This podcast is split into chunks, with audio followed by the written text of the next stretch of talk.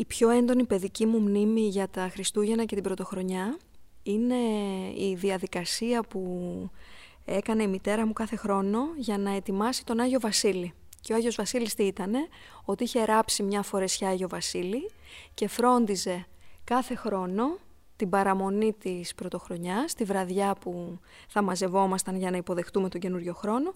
Αυτός ο κάποιος που φρόντιζε όσο γινόταν να είναι όσο γίνεται πιο άγνωστος στην οικογένεια, να φορέσει τη φορεσιά και να μπει με ένα σεντόνι με τα δώρα μέσα, να το κάνει σάκο και να μπει κουβαλώντας το και να μας μοιράσει τα δώρα που το κάθε δώρο έγραφε πάνω το όνομα του παραλήπτη.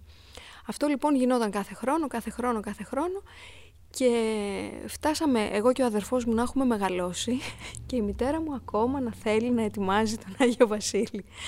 Αφού λοιπόν είχε εξαντλήσει όλους τους φίλους, τους μακρινούς συγγενείς και τα λοιπά, κάποια στιγμή μπήκε και ο πατέρας μου να κάνει τον Άγιο Βασίλη και εμείς ήμασταν πια 12, 14, 15 χρόνων, αλλά ο Άγιος Βασίλης γινότανε γιατί το ήθελε η μαμά.